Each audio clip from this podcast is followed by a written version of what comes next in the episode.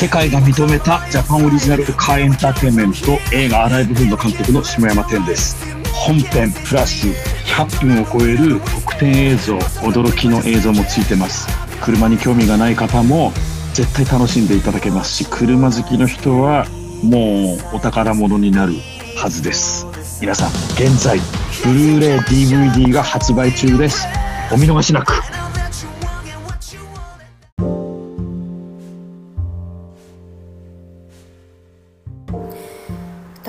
放送室です、えーこの番組はですね私手腕が日々思っておりますようなどうでもいい物事を適当にお話ししていく番組となっております、えー本日は7月17日でございます。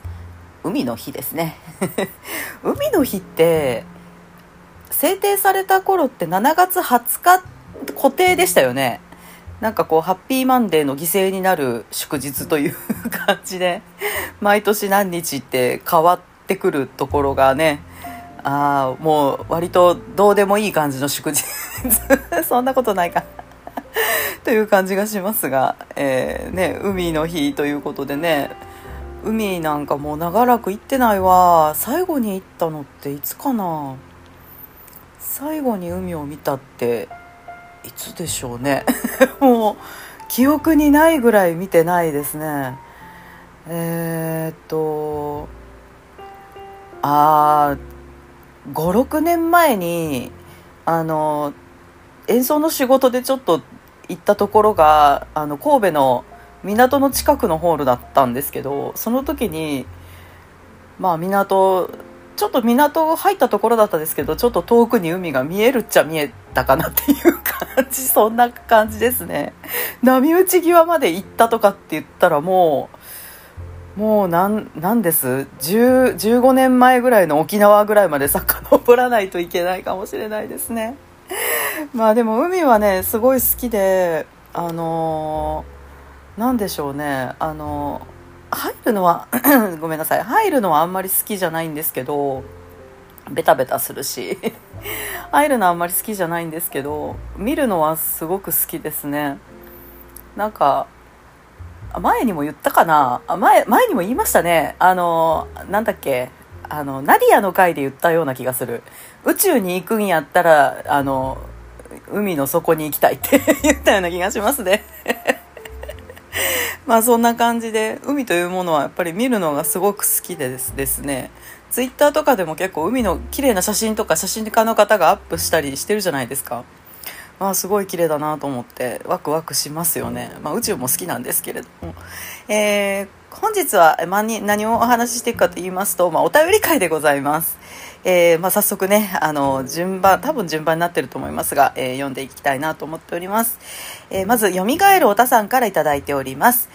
88じゃないとピンときませんな。兄は地域ではそこそこ有名なカリスマ少年だったので弟としては兄よりうまくやるような余地はなかったです。わらっていうふうにいただいております。ありがとうございます。88ここここで一番最初にご指摘があったような気がしますね。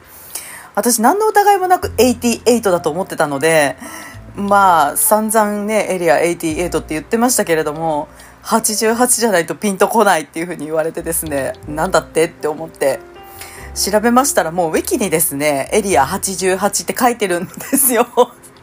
そっちを先に見ろっていう感じなんですけど。いやもう本当に申し訳ありませんでした。であのよみがえるおたさんはねあの私が放送中にあの弟だとか妹だとかっていうあの第2子は大体こうなんていうんですかねあの器用に生きていってるよっていうことを言いましたらそんなことはないと。自分は弟だけれどもあのお兄ちゃんよりはうまく生きていないと おっしゃっておられますね。うんまあまあでもねそういう方もいらっしゃるでしょうね。すっごいもうあのカリスマ少年って何なんですかね。何なんだろう。なんかすごい有名になったんでしょうねきっと。まあできすぎたお兄ちゃんとかお姉ちゃんとかがいるとっていう感じもあるかもしれないですねうちの父親なんかは結構そんな感じがしますでもでもうまいこと生きてるなと思いますけどね ありがとうございます。えー、もうこれからはね、エリア88と、あの、行っていきたいと思います。たまにエリア、えって言いたくなる時あるんですけど、頑張ります。ありがとうございます。で、続きまして、こちら、アポロさんからですね、拝聴日報ということで、106回、えー、聞きましたよということで、お知らせいただいております。ありがとうございます。えー、で、続きまして、ワットさんからいただいております。えー、自分もエリア88は OVA 版を押します。えー、テレビアニメ版は原作と絵が違いすぎるし、オリジナルキャラやらエピソードが多くて別物感があるので、点々点。えー、ちなみに OVA 版の主題歌レコードも持ってます。わら。あと、同じく、新谷薫原作のバイクアニメ「二人高も」えー、ブレイク前の陣内孝則が歌っていましたっていうふうにいただいております。ありがとうございます。で、こちらにですね、シンカステルさんが、あの、リプでいただいていて、こちらにもハッシュタグがついていまして、えー、横リプこんにちみ、えー、ワット財団のアニメ特撮博物館を早く設立してくれることを切に願っております。っていうふうにいただいております。ありがとうございます。ね、あの、ワットさんもやはり OVA 版を押しますということでね、まあやっぱそうでしょうね。私アニメ版見てませんけれども、なんかやっぱり絵がちょっとなって思いました。チラッとだけ見ましたけどね、あのー、て言うんですか、静止画、静止画じゃない、動画は全然見てないんですけど、あの、絵だけ、絵っていうか、えー、うん、あのー、て言うんですか、あの、ななんていうの？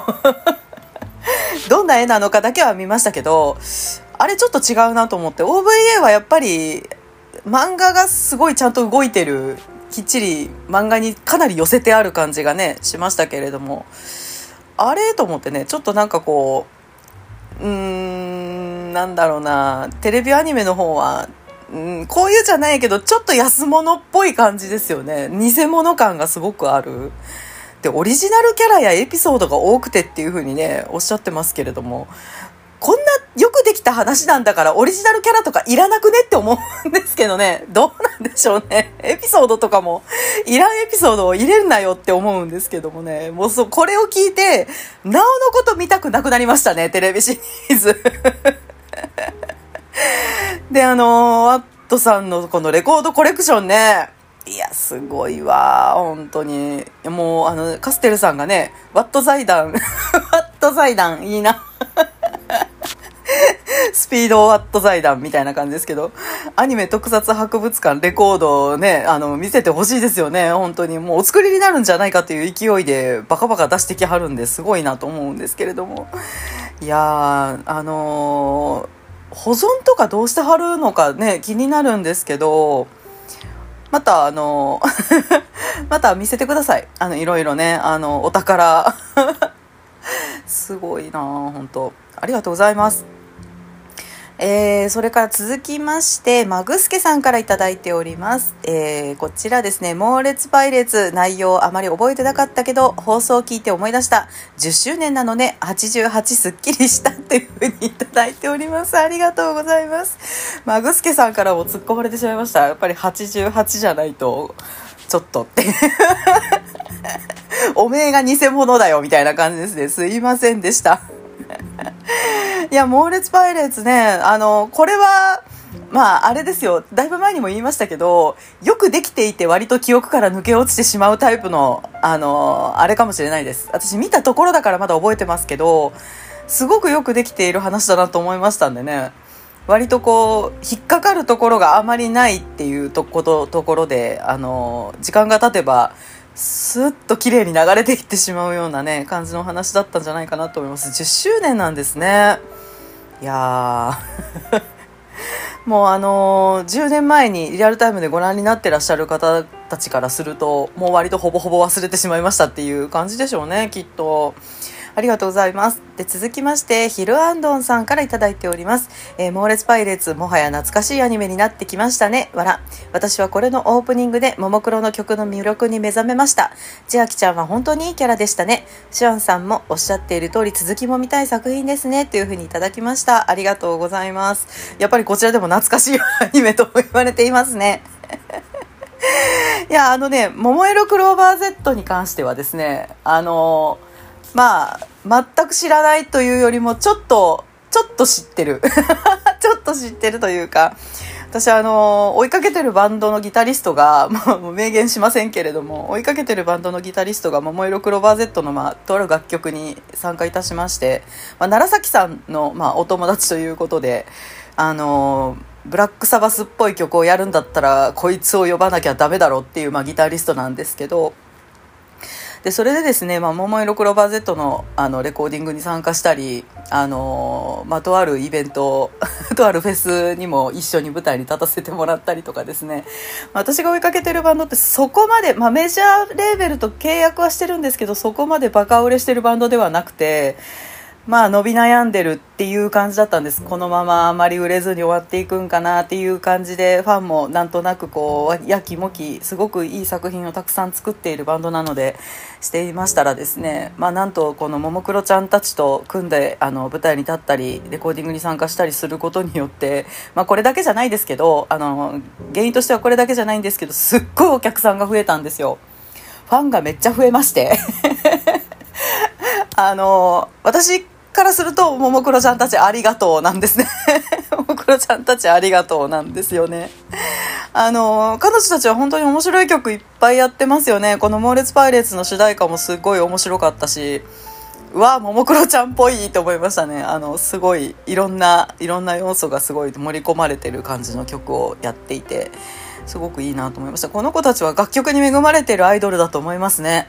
うん本当に、まあ、Perfume とかもそうですけれども楽曲に恵まれているアイドルってすごくいいなと思いますね。周りの大人に大事にされてる感じがすごくある。うん。なんかもうあの彼女たちライブもすごい面白そうでね。なんとなくこうあれなんですけども私が追いかけてるそのバンドのギタリストももう彼女たちの魅力にやられてしまいまして。箱押しとか言いながらレニーちゃんが可愛いとかって言ってましたね。そんなこと言いそうにない人なんですけどね。うん、まあなかなかこう、彼女たちもすごく礼儀が正しくて、あの、とてもいい子たちだったというふうにね、言っていました。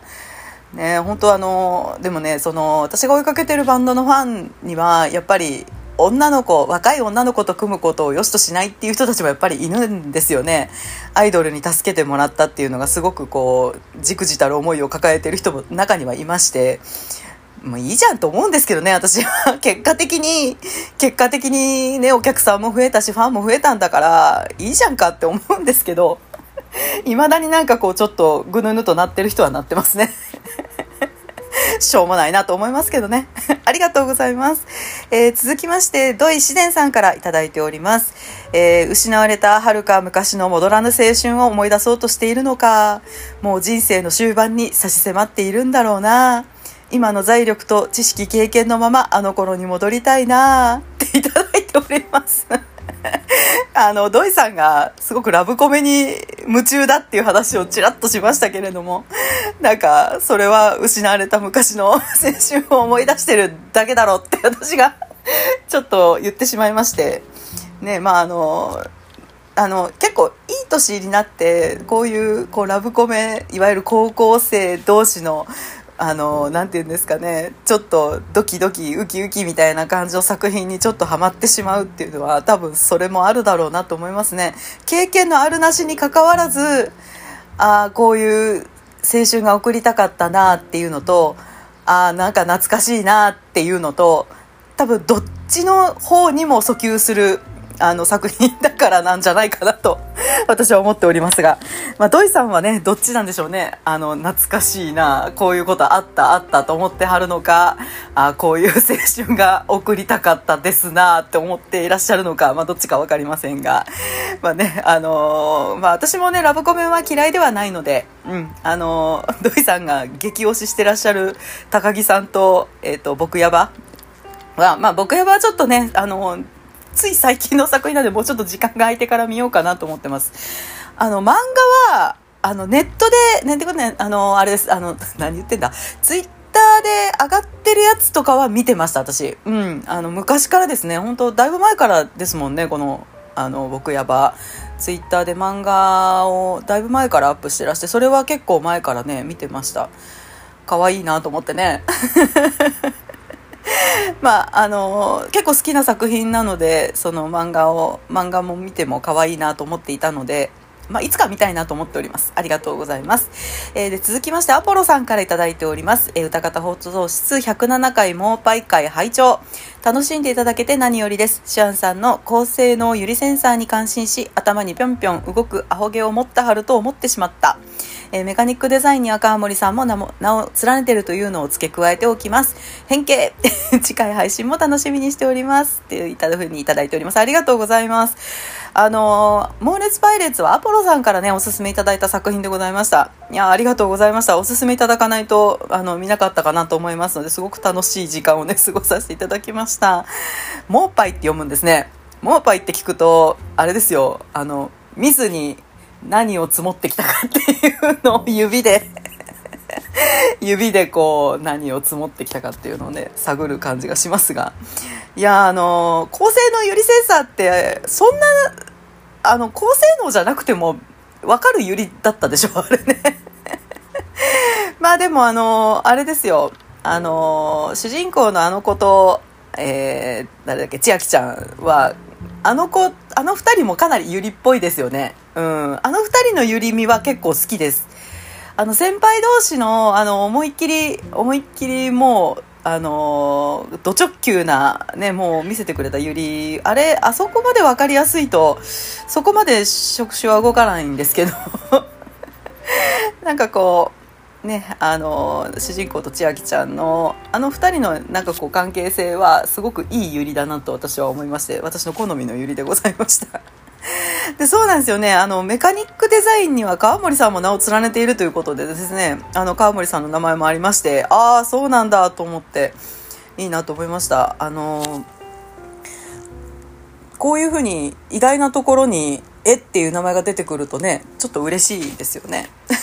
ありがとうございます。アポロさんからは他にもたくさんおすすめをいただいておりますので、まあ、あの、折を見てね、見ていか、見ていこうかなと思っております。ありがとうございます。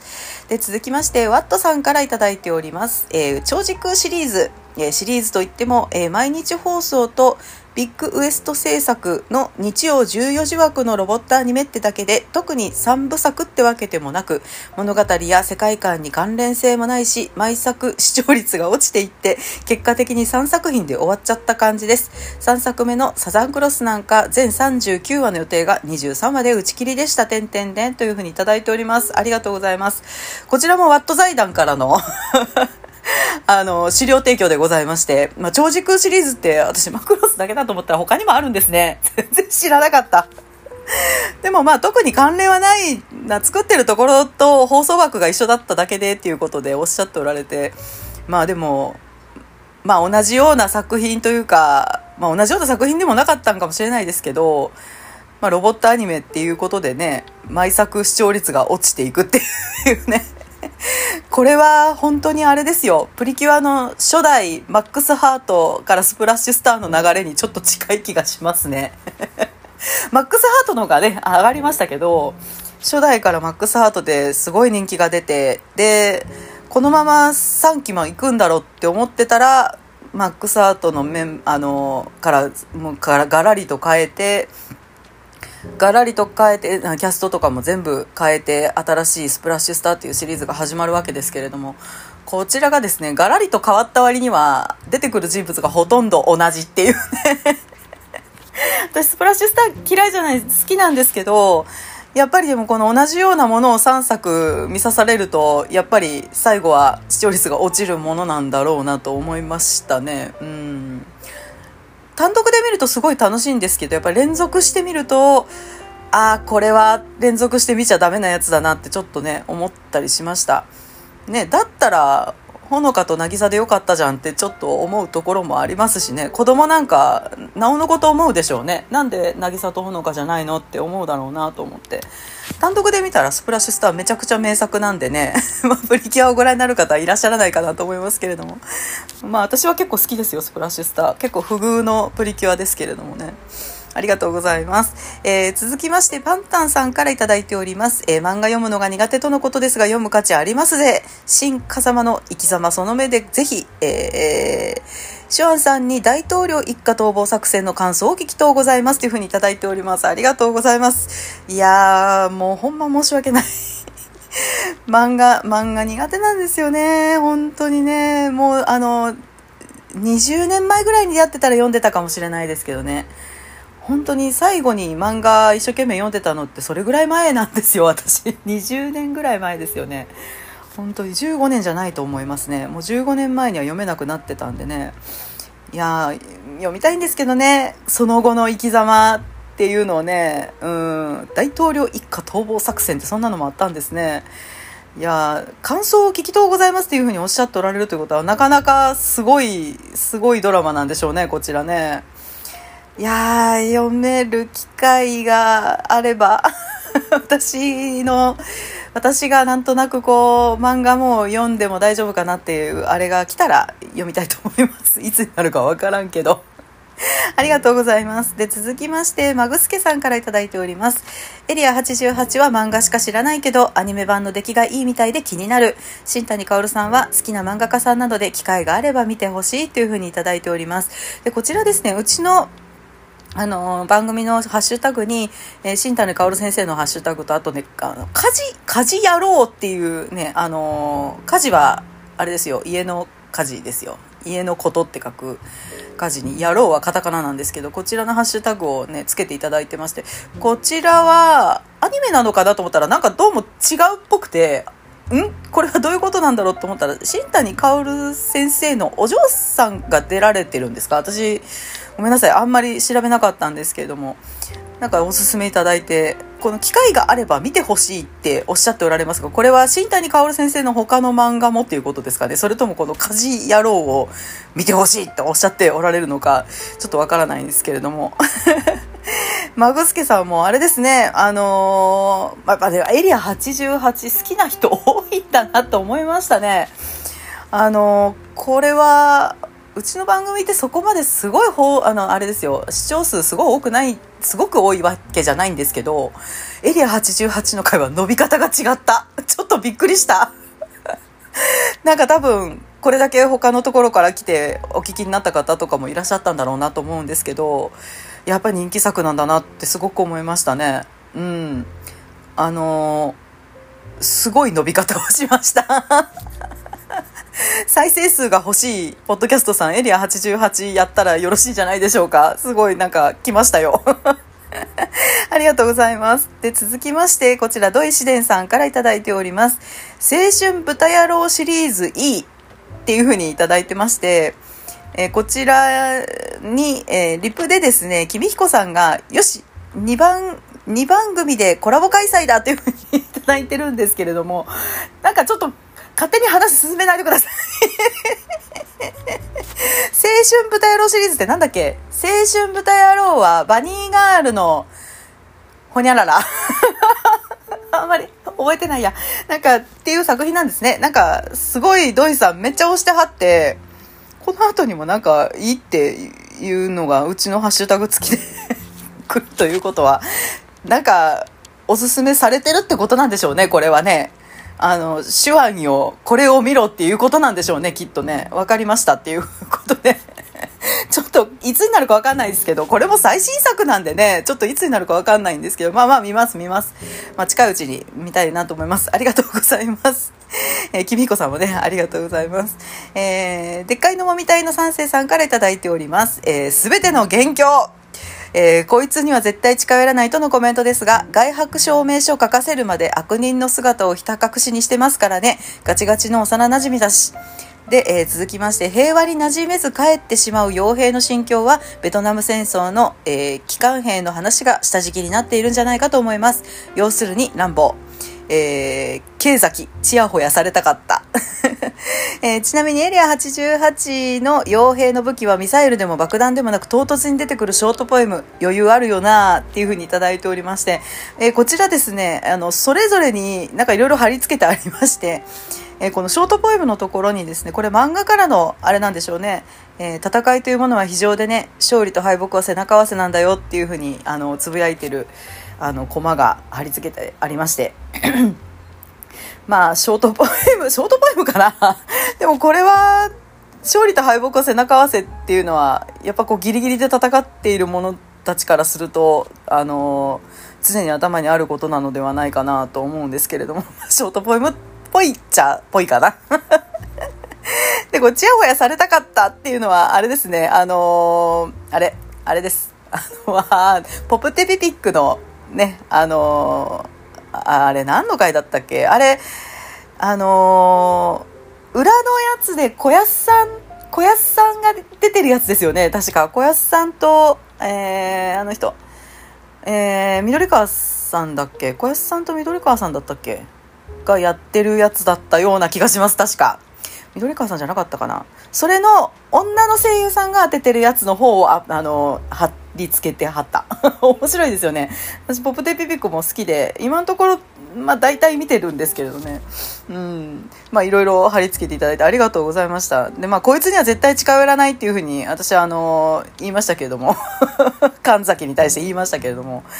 あのー、悪人の姿をひた隠しにしてますからねっていうふうにおっしゃってますけど、まああのね、あの面構えは寄らないです。寄らないですよ。私はってことですよ。私が、あの、あれですよ、あの、私が、私が今の私だったらっていうことですよ。うん。あの、近寄らないです。多分、騙されないです。わかんないけど。あもうほんまにもう、神崎腹立つわ。ありがとうございました。えー、アポロさんからね、続きましていただいております。えー、こちらがですね、えー、うちの108回ですね、7月4日拝聴したアップルポッドキャスト番組ハッシュタグリストということで、うちの番組を108回いただいております。ありがとうございます。で、こちらエリア88の回でございまして、エリア88アニメは見たことないんですよね。漫画は飛び飛びでチラッとぐらいですか。えー、あまりハマらなかったです。飛行機好きなんだけどな、キャラデザが合わないのかもです。えー、セイントセイヤも漫画チラチラアニメ見てないし、好みでない模様、食わず嫌いなのかな。次回も楽しみにしております。というふうにいただいております。ありがとうございます。やっぱり原作をお読み、お読みになってると言っても飛び飛びという感じだったんですね。まあでも、好き嫌いが分かれる絵かなとは思いますね。うん。セイントセイヤも結構キラキラしてますもんね。少年漫画にしては相当キラキラしてるなっていう感じですよね。うん。車田先生の絵ってすごい特殊ですよね。なんかキラキラしてんのに、キラキラしてんのに汗くせえみたいな。すごいなんか少女漫画みと少年漫画みがすごいうまいこと合成されたような絵をお描きになる方だなと思いますよね。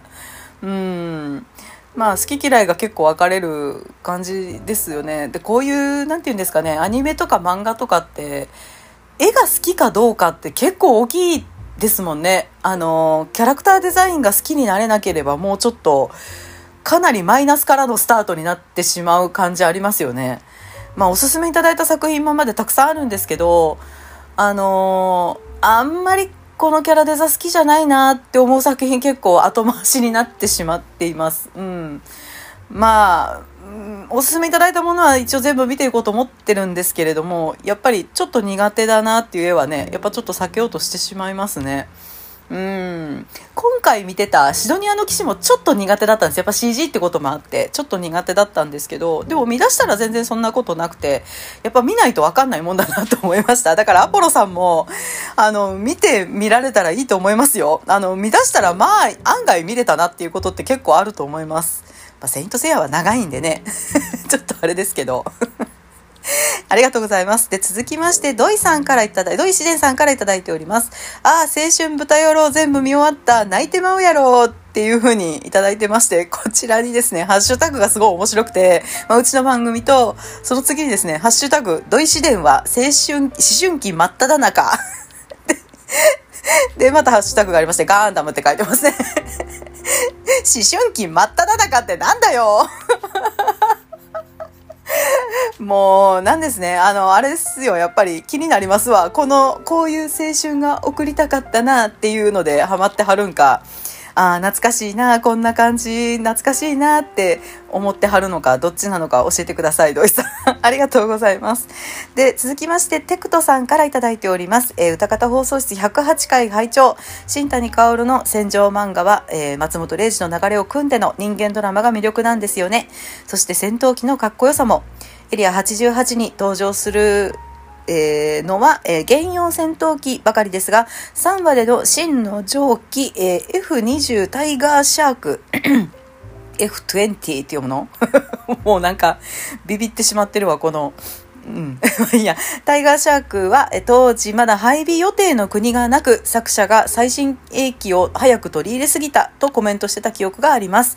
えーで続きまして、エリア88の続きは、クーデターでアスラン政府が転覆。えーエリア88も正規軍から反乱軍になったり、眉毛は 国際的武器商人の養子になったりします。ええええすごいな。やっとシンと涼子は再会を果たし、まさかのベッドシーンがありました。おっと 最終決戦でメインキャラはほぼ戦死してしまいます。えー生き残ったシーンは記憶喪失でエリア88の記憶を失い、無邪気な笑顔を見せつつ、涼子と共に日本に帰国する旅客機に乗り込んでラストです。ハッピーエンドと言えるのか、これまたなかなか重いラストでした。あ、あと漫画はなぜか女の子のファンが多かったと作者が座談会でおっしゃってた記憶がというふうにおっしゃってます。ありがとうございます。ちょっとびっくりしましたね。こちら。眉毛は国際的武器商人の養子になったりしますって、ここが一番びっくりしたかもしれない。ベッドシーンなんかはいずれあるだろうって思ってましたけど。うーわー。すごいね。もう、野心家ここに極まれるやな。怖っ。マジで？すげえな、眉毛。眉毛って言ってますけど。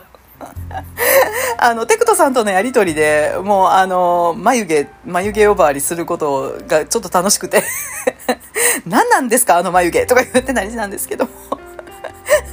いやー、そうですか。えらいことですね。まあまあメインキャラはほとんど静止してしまいますっていうふうにおっしゃってますね。まあこれは OVA 見た時にもなんとなく思いました。すごいみんないい人たちばっかりだから、あ、この人たちみんな死ぬんだろうなってちょっと思いましたね。80年、70年から80年にかけての作品ですからね。今はちょっといいやつだなと思ったら生き残るかなって今の作品だったら思いますけど、やっぱちょっと昔の作品だといいやつはほとんど死んでしまうっていうようなイメージがありました。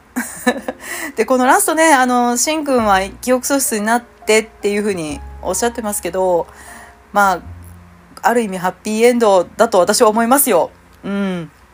だって記憶が残ってたら、絶対また戦場を探して戻ってしまうでしょうからね。うん、涼子さんと平和な日本に帰ってきて、もう全てを忘れてゼロからスタートって、ハッピーエンドじゃないですかね。どうなんだろう。まあ、いろいろ考えさせられるラストですね、これね。うん。で、女の子のファンが多かったっていう話ですけど、うん。だって、しんくん思いっきり少女漫画の、ななんかこう、かっこいい男の子のキャラクターじゃないですか、あの子。見てくれも思いっきりね。よく出てきそうな感じですよ。ちょっと謎めいた感じで、あの、ヒロインの女の子を、こう、シャッと、こう、なんていうんですか、危ないところを救ってくれたりしそうじゃないですか。よくわからんけど。いや、女の子のファン多いと思いますね。うん。あと、二次創作もできそうなキャラクターがいっぱいいますやんか。いますやんか。なんか、うん、まあ、あれですよ。まあ、やお、やおいって言ったら古いんか。あの、BL 作品に転化することもできなくはなさそうな感じのキャラクターですもんね。うん。まあ、女の子のファンもつきそうな感じがします。ありがとうございます。えー、テクトさんありがとうございました。えー、で、続きましてですね、蘇るおたさんからいただいております。こちらシドニアですね。シドニアいいですね。ロボットアニメとしてたらここ数年の中では一番好きです。2期はラブコメですっていう風にいただきました。ありがとうございます。で、私これ2期を見始めてすぐにいただいたお便りでして、2期はラブコメですっていうのをいただいた時にまさにラブコメ会を見た後だったんですよ。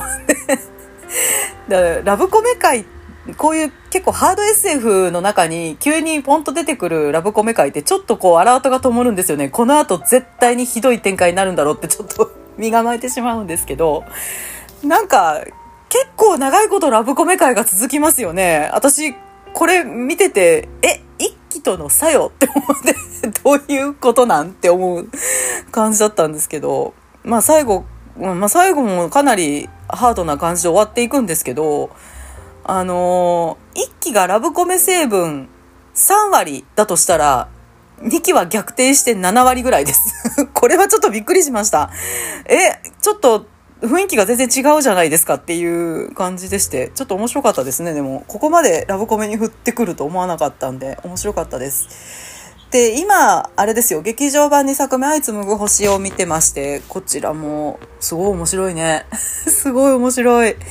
いやー、あのー人気があるのもわかるなと思いました。私が知タイトル知ってる作品だったんで、これは有名な作品だという位置づけで言ってますが、まあ人気作だっていうこともわかりますね、すごく。面白いですね。で、続きまして、マグスケさんからもシドニアに関していただいてます。シドニア、全然名前が覚えられなかった。漫画で文字を見たら覚えられたかもっていう風にいただいております。もうそうなんですよ。もうこれね、前回お話ししましたけど、名前が覚えにくい。これは、あのね、やっぱり音で聞いて覚えられないんですよね。やっぱそれはもう文字を見て、あの、確認しないと覚えられないですね。これは。あの、名前が覚えられない時は本当にそれをやらないと頭に本当入ってこないなと思いますね。で、あの、なんて言うんですかね、この名前が覚えにくいっていうところで、すごい見る側をふるいにかけてくる感じがすごいします。うん、これについてこれるやつだけついてこいよみたいなね、感じね。うん、まあでも文字でね、確認すると覚えられるんでね、うん、あの、もし、こんこれからね、名前が覚えにくい作品があったら、文字で確認することをお勧めします。ありがとうございます。で、続きまして、テクトさんからいただいております。えーシドニアの騎士は見てないんですが、えー光合成の件、なんとなくエネルギー補給、かっこ食事には時間をかけないと言ってたバンコランをなぜか思い出しましたよっていうふうにいただきました。ありがとうございます。そんなこと言ってましたかね、バンコラン。まあ、あまり食べるシーンないですもんね、この人。食べるっつっても酒飲みながらステーキを食うっていうね、肉しか食べないっていう主義を持ってる。で、そこにマライヒが一生懸命サラダも食べなきゃってすごい奥さんっぷりを発揮してるっていうのはなかなかね、可愛いな、マライヒって思いますけれども。まあ確かにこの時間をかけないっていうね。なんかこう、でもね、光合成って結構時間かかるんですよ。なんか、光合成ですからね、裸になって光が当たる方向にこう背中をさらしたりしながらですね、こう、じーっとしてるっていうね。エネルギー補給に結構時間、チャージに時間がかかるタイプのあれなんだなと思いました。これだったら口から食った方がよくねって思うんですけど。でもなんかこう、やっぱこのシドニアの騎士に出てくる光合成っていうのはなんか、やっぱ食事、エネルギー補給という意味だけではなくて、なんかこう、あの、ほのか姉妹が、姉妹でこう裸になって、こう、光合成してるシーンとかすごい綺麗だったでしょで、あのね、女の子がみんなすごい綺麗なので、あのね、やらしくないんですよね、全然。それもすごくいいなと思いました。あの、エロくない裸が出てくる っていう感じです。うんうんうん。すごいそれもいいなと思いましたね。うん、ありがとうございます。ね、パタリロテレビシリーズ見たいんですけどね、私一回テレビシリーズ見直したんですよね、大人になってから。もう存外に、存外にこう、あれでしたね、あの、ナンセンスで面白かったですね。まあ漫画も相当ナンセンスですけど。ありがとうございます。えーで、土井紫伝さんからいただいております。えー冒頭、あったくさんが大好きな荒井部分のご紹介いただきありがとうございました。えー塚口三三劇場で上映の際は、ぜひ、モータークさんメンバーと下山店監督と合同収録いたしましょうっていうふうにいただいております。ありがとうございます。いやいやいやいや、私はもう喋りません、そんなの。呼ばれたって、お茶組ぐらいです。お茶買ってきますって。某が、某番組みたいですけど、お茶買ってきますってやりますよ。ありがとうございます。まあでもあの、本当はライブ分、三三劇場でね、再上映がある時には必ず、まあ、マサラに行けるかどうかわかんないですけど、必ず見に行きたいなと思っておりますのでね、まあ、ぜひとも三三劇場でもう一回やってほしいなと思います。ありがとうございます。えーで、続きまして、アポロさんからいただいております。えーこちらですね、7月13日拝聴したアップルポッドキャスト番組ハッシュタグリストということで、109回、うちの番組のね、109回聞きましたよっていうふうにご報告いただいております。ありがとうございます。で、続きまして、ここからですね、ヨッシーさんからいただきました DM でございます。で、えーこんにちは。106回まで拝聴しました。マクロス祭り楽しかったです。自分も板のサーカス伝説の5秒スローモーション YouTube で見ましたが、一番遅くてもついていけませんでした。わら。それから自分の好きな板のサーカス場面は、マックスのテクニックもすごすぎるっていうのも含めて、アイオボの冒頭の戦闘シーンで、マックスが3機撃墜と言いますが、最後の1機を倒したところしかわかりませんが、それも含めてすごい場面と思っています。あとは昔から思ってたのですが、マクロスは敵、歌ではなくてセクシービデオを流したらもっと効果あるのにと考えていました。わらわら。で、まあ、こちらちょっとこの後にいろいろ、あのー、お話いただいてるんですけど、ちょっとまあ、中略いたしまして、えー、そうだ、RRR がアマプラに来ました。しかしまだ見るのに2500円必要なので我慢しております。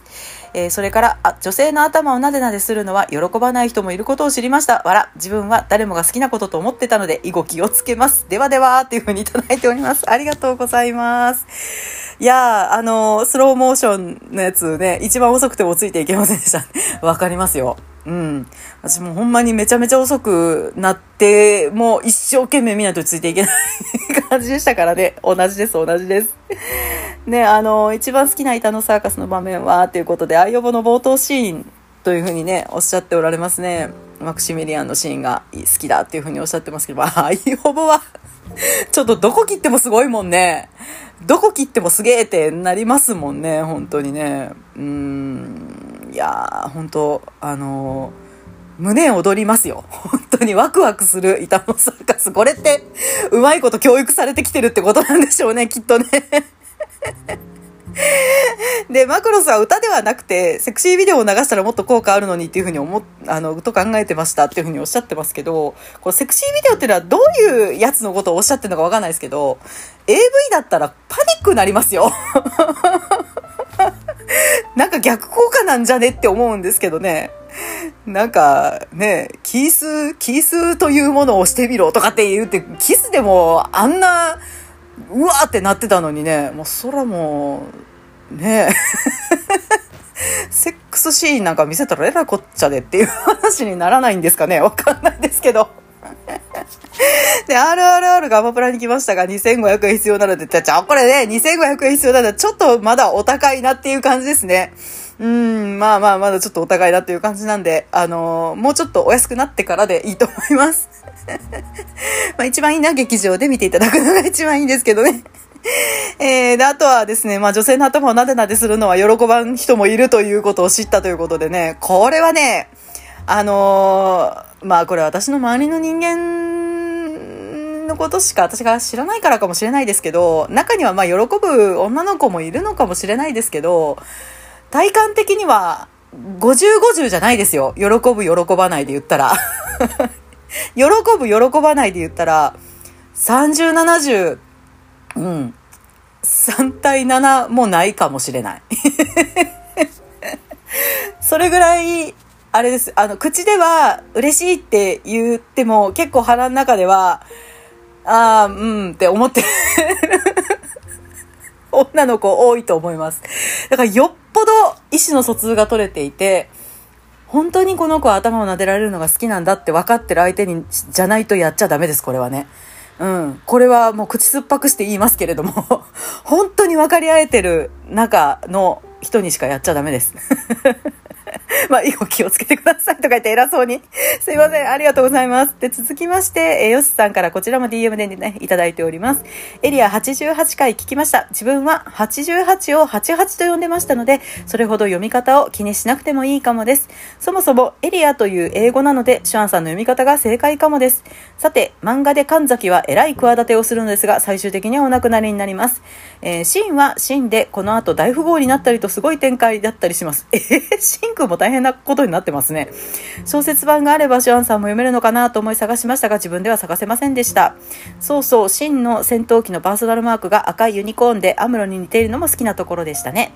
OVA の最後、シンが戦場に戻るのは、自分はサキやミッキーのことが気になりすぎて、仕事も中、えー、半端なままになってるのが気になりすぎて戻るという感覚も加わってたかなと思いました。それにしても一家に一人、まっこいじいさんは欲しいですよね。っていうふうにいただいております。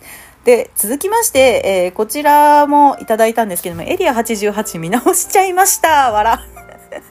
やっぱ見たくなりますよね。誰かが見たって聞いたらね。えー、88ってみんな言ってましたね。そうなんですよ。劇中でも88って言われてるんですよね。えー、今見てもいいですよね。えー、パート3で出てくるミッキーの F14、F14 とヒゲダルマのグレッグが基地攻略の時に乗ってた A10、A10 って読むんですか？爆撃機が好きなんですよね。えー、それにしても外人部隊の飛行機が色とか柄がバラバラなのがいいですね。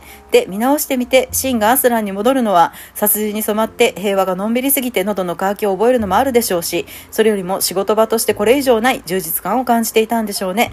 だからエリア88の人々の行方性を確認し、最後まで一緒に過ごしたいと思ったのかもしれませんね。